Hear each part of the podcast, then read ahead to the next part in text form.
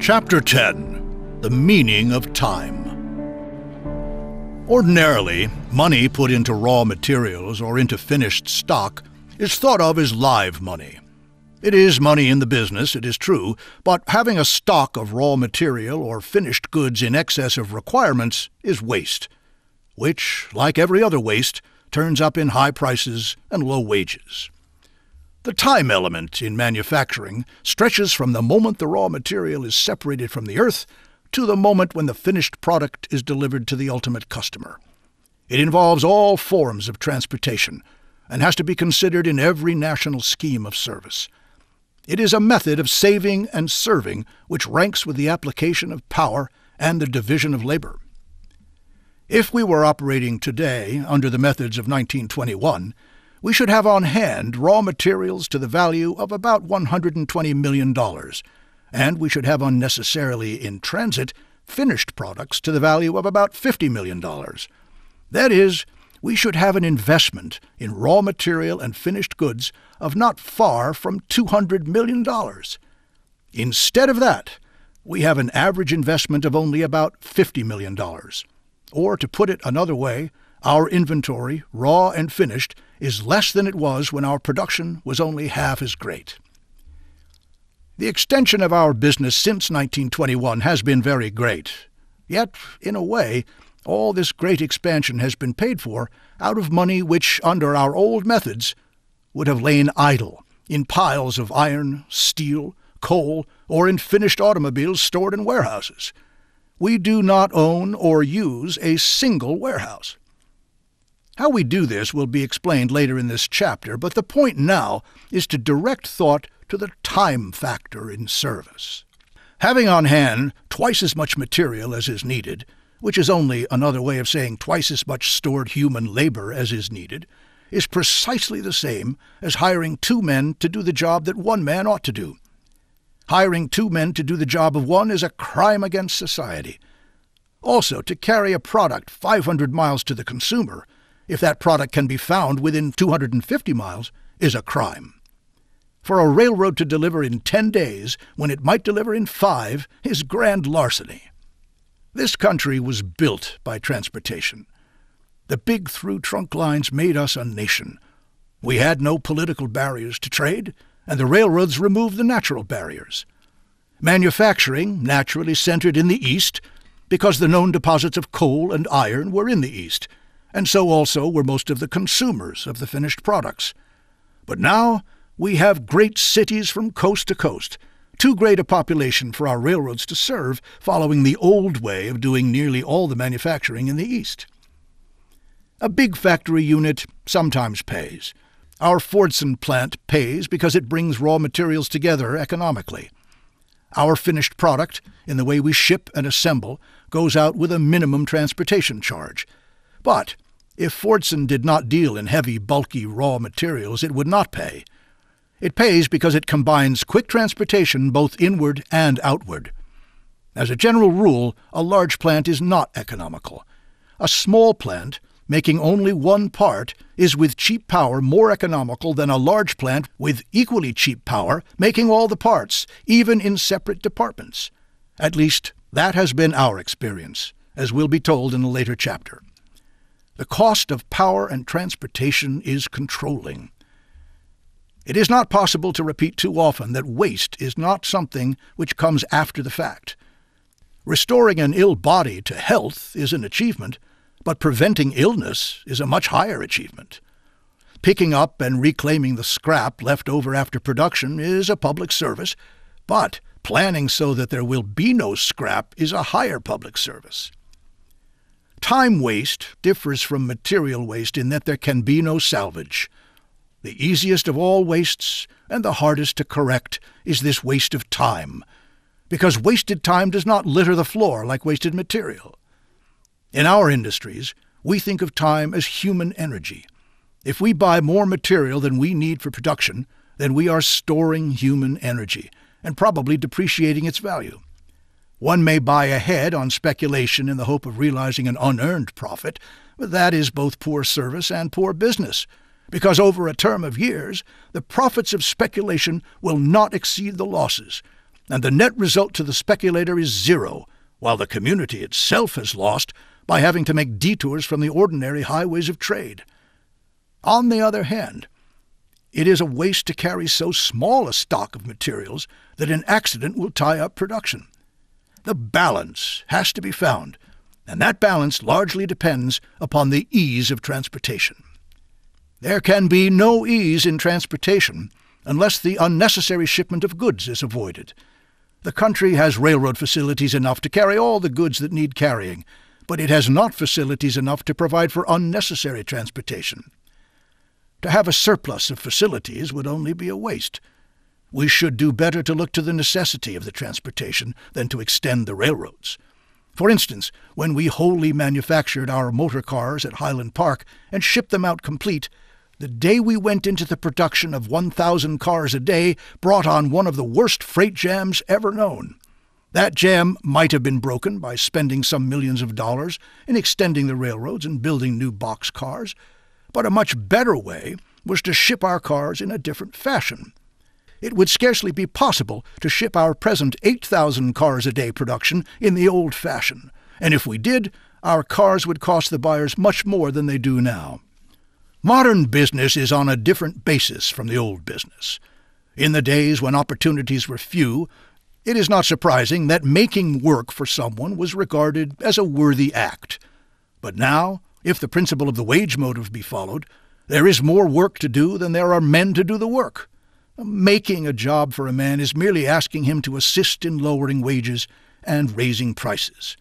It would seem that the more traffic given to the railroads, the more prosperous they would be, and through buying new equipment, they would share their prosperity with the steelmakers, the locomotive builders, the car builders, and everyone in the long line of industries which the railroads support.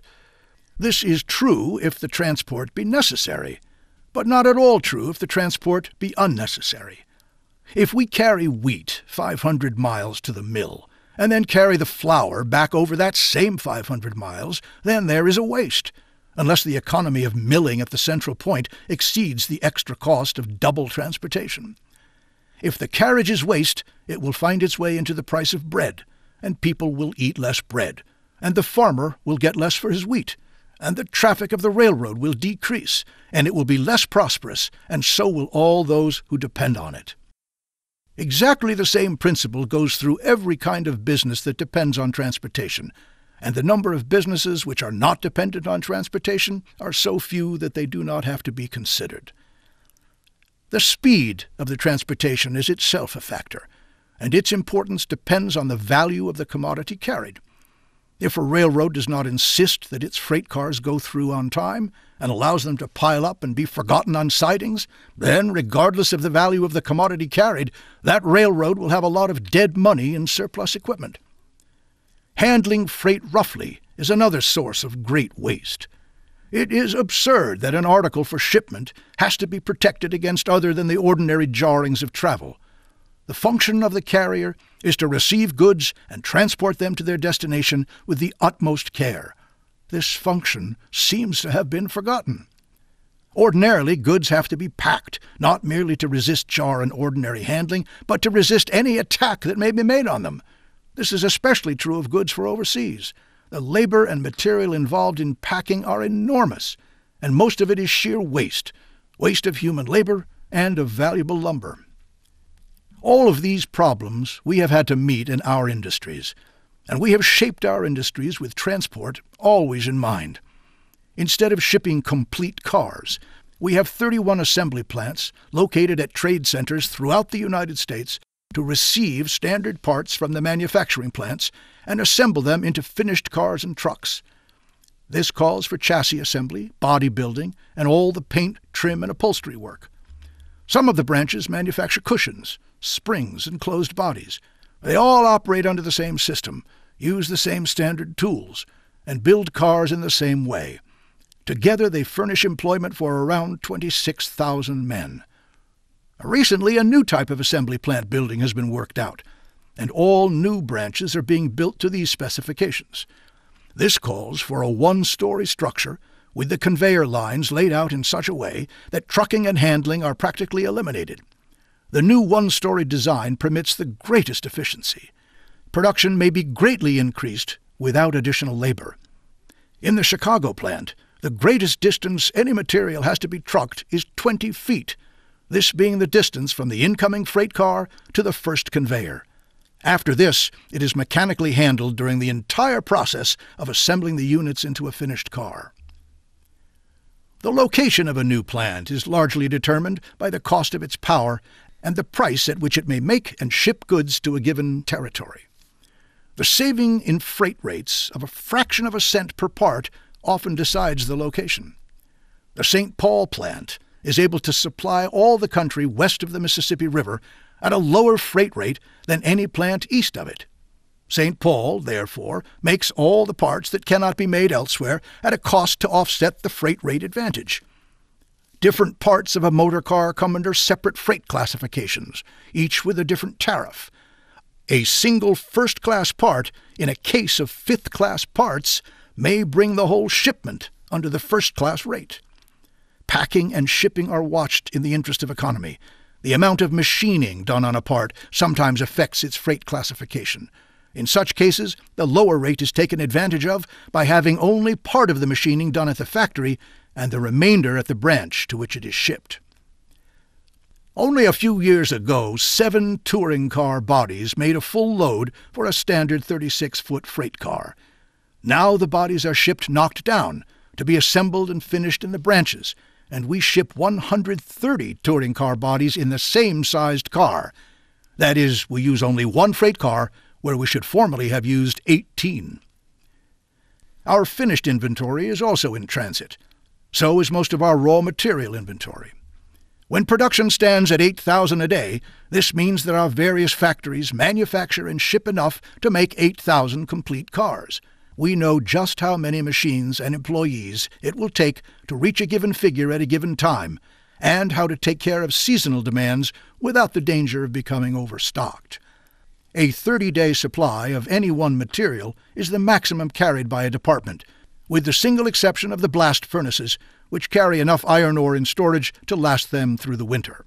The average department inventory is less than 10 days' supply. The average shipping time between the factory and the branches is 6.16 days, which means that there is an average of a little more than six days' supply of parts in transit. This is called the float. If production is at the rate of 8,000 cars a day, there are parts enough in transit to make more than 48,000 complete cars. Thus, the traffic and production departments must work closely together to see that all the proper parts reach the branches at the same time. The shortage of a single kind of bolt would hold up the whole assembly at a branch. The exact status of the float may be determined at any hour of the day. The problem of coordination is simplified by standard carloads, of which we have 25. The standard carload for front axles, for example, contains exactly 400 sets. Limited quantities of smaller parts, such as spring hangers, are always included with the shipment of larger parts, but these too are standardized. This is worked out in a manner that will take advantage of the lowest freight classification. This method does away with filling out shipping orders. Instead, they are printed and books are kept on one master part only. The only time it is necessary to specify quantities is when special shipments are made. Whenever a shipment starts, the car number is wired to the branch. The factory traffic department traces all shipments and sees that they are kept moving until they are in the branch's territory where the branch stock traffic man picks them up and follows them through to the unloading platform. We take no chances with the ordinary flow of traffic. Men are stationed at junctions and other points throughout the country to see that cars are not delayed. The traffic department knows the exact transit time between different points, and if a car is overdue more than an hour, the fact is known at headquarters. Our production cycle is about 81 hours from the mine to the finished machine in the freight car, or three days and nine hours, instead of the 14 days which we used to think was record breaking. Counting the storage of iron ore in winter and various other storages of parts or equipment made necessary from time to time for one reason or another, our average production cycle will not exceed five days. Take the usual procedure. Let us say one of our ore boats docks at Fordson at 8 a.m. on Monday. It has taken 48 hours for the boat to come from Marquette to the docks. Ten minutes after the boat is docked, its cargo will be moving toward the High Line and become part of a charge for the blast furnace. By noon Tuesday, the ore has been reduced to iron, mixed with other iron in the foundry cupolas, and cast. Thereupon follow 58 operations, which are performed in 55 minutes. By three o'clock in the afternoon, the motor has been finished and tested and started off in a freight car to a branch for assembly into a finished car. Say it reaches the branch plant so that it may be put into the assembly line at 8 o'clock Wednesday morning. By noon, the car will be on the road in the possession of its owner. If the motor, instead of being sent to a branch, goes into the assembly line for the Detroit district, then the completed car will be delivered before 5 o'clock Tuesday afternoon, instead of at noon on Wednesday. All of this is made possible by the transportation within the plant, the development of the Detroit, Toledo, and Ironton Railroad, the dredging of the River Rouge, and the development of water transportation with our own ships. A few years ago, the River Rouge, which flows into the Detroit River and through the Detroit River connects with the Great Lakes, was only a shallow, winding stream from 75 to a 100 feet in width, and not more than a 900 ton barge could come up to the factory docks. It was then necessary to transfer the cargoes of the Great Lakes steamers to barges at the mouth of the River Rouge and tow them up. Now we have a shortcut canal, reducing the distance from the lake to our turning basin from nearly five miles to three miles. The canal and river have a surface width of 300 feet and an average depth of 22 feet, which is sufficient for all of our purposes. Since the completion of the dredging, we have been building a Great Lakes fleet, and now have four vessels, two of which, the Henry Ford II and the Benson Ford, are somewhat unusual in that they are driven by diesel engines and are designed not only to carry the greatest possible amount of ore, but also to give the officers and crew what are practically first class hotel accommodations. These boats are each 612 feet long and will carry 13,000 tons of coal or ore. As with everything in our industries, these boats are designed to operate with the smallest number of men and are kept spotlessly clean. The engine rooms, for instance, are finished in gray and white enamel with nickel plated trimmings. Both the officers and the crew's quarters are finished in hardwood with shower baths, enough for everyone. The heat is electrical, and all the auxiliary machinery, such as pumps, windlasses, and winches, is electrically driven. These boats are used only on the Great Lakes, but, as far as possible, we are locating our branches on navigable waterways.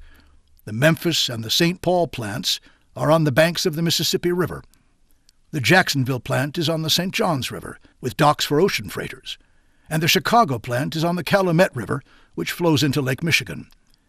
Our Green Island plant is at Troy, near the confluence of the Hudson and the Mohawk Rivers. This plant connects with the Kearny, New Jersey plant by boats on the Hudson. It is less expensive to load boats than freight cars, and the transportation by water, in this case, is not only faster than by rail, but also is cheaper. A further development has been serving the Atlantic Coast plants at Norfolk, Virginia, Jacksonville, Florida, New Orleans, Louisiana, and Houston, Texas, directly by steamships going out through the Great Lakes and the canals. These vessels deliver on the coast about as quickly as do the railroads, and we have the added advantage of providing special racks and the like aboard the ships so that our engines and larger parts do not have to be crated. This is applying the single purpose machine idea to the ocean steamship just as we have applied it to the freight car. Carrying out the same thought, we are organizing an ocean fleet, a part of which has been in operation for more than a year, to our European branches, to our South American branches, and to our Pacific Coast branches. Loading loose on these steamers saves us about $20,000 in crating alone on each trip, in addition to a large saving in cargo space. On two shipments to the Pacific Coast, we saved more than $70,000 as against shipping by rail. We now have five units in the ocean service and will add as many more as necessary. On all of them, we are using diesel engines. For transatlantic shipments, we mostly load at our plants in Kearny, New Jersey, and Norfolk, Virginia. And for the care of these vessels, as well as for the establishment of a new branch, we bought a shipbuilding plant at Chester, Pennsylvania. On the ships on the high seas, as well as on the lakes, we have put into effect our wage and cleanliness policies, and also our labor saving devices. On our ships, we pay a minimum of $100 a month with room and board, and we board them well. The inclusion of board and lodging makes the rate higher than the shore rate, which is as it should be. We pay the captain and the engineer's wages commensurate with the responsibilities they assume. On the whole, our wages will run considerably higher than the highest wages elsewhere paid. But we make money on these wages, for really the whole total of wages paid on a ship is not very important. The important thing is to see that you get the full use out of the big investment, which is the ship. If a ship is held a couple of weeks in port unloading and loading, the loss will probably be greater than the total wages for a year. Low priced, irresponsible men will not care what happens to a ship or how long it stays in port. Our men are on their toes to see that our ships are kept moving. They know they must do that to hold their jobs, for every one of our ships, no matter in what part of the world it may be, is held to schedule just as closely as a railroad train. We keep a constant check on every movement of every ship, and any delay has to be explained and so it is a rare thing for one of our ships to be in a port more than 24 hours. There are a thousand economies to be brought about in ocean transportation. We are so new at shipping that we are only beginning to appreciate the vast savings which are so easily possible. These savings lie in every direction. There are too many men ashore getting commissions and brokerage fees and whatnots. There is almost no attempt at the scientific buying of supplies. The loading and unloading are about the same as they were a hundred years ago, and the element of time to the shipper is almost totally disregarded. A job at sea is as important as a job on shore, which will have to be recognized by the pay. Modern business, modern life, cannot afford slow transportation.